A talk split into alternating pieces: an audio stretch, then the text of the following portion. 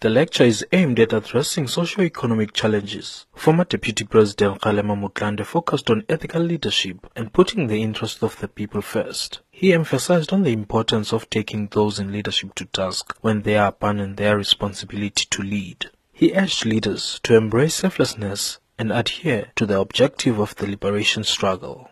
The deviation from the promise of uh, liberation. That's really what is essentially a, a major, major concern. Because the, there was a time when uh, we were all optimistic that we had made a clean break with the past and that we were now were ready to build a united, non-racial, non-sexist, prosperous, democratic South African nation. That promise has evaporated into nothingness.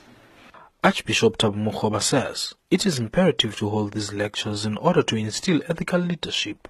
The purpose of these lectures is to provide a space uh, in partnership with the, the university, the, the, business school here, uh, for us to reflect on ethical leadership and to grow ethical leaders. Director at Rhodes University Business School, Professor Owen Skae says it is important to inspire leaders for future generations. An ethical leadership, responsible leadership is critically important.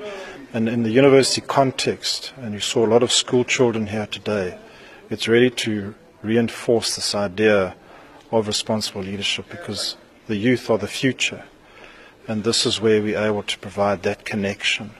People such as the public protector, such as the former president, to able to share their wisdom. Prof. Skae says the university wants to produce leaders that will be honest and exemplary. Yanga Funani in Grahamstown.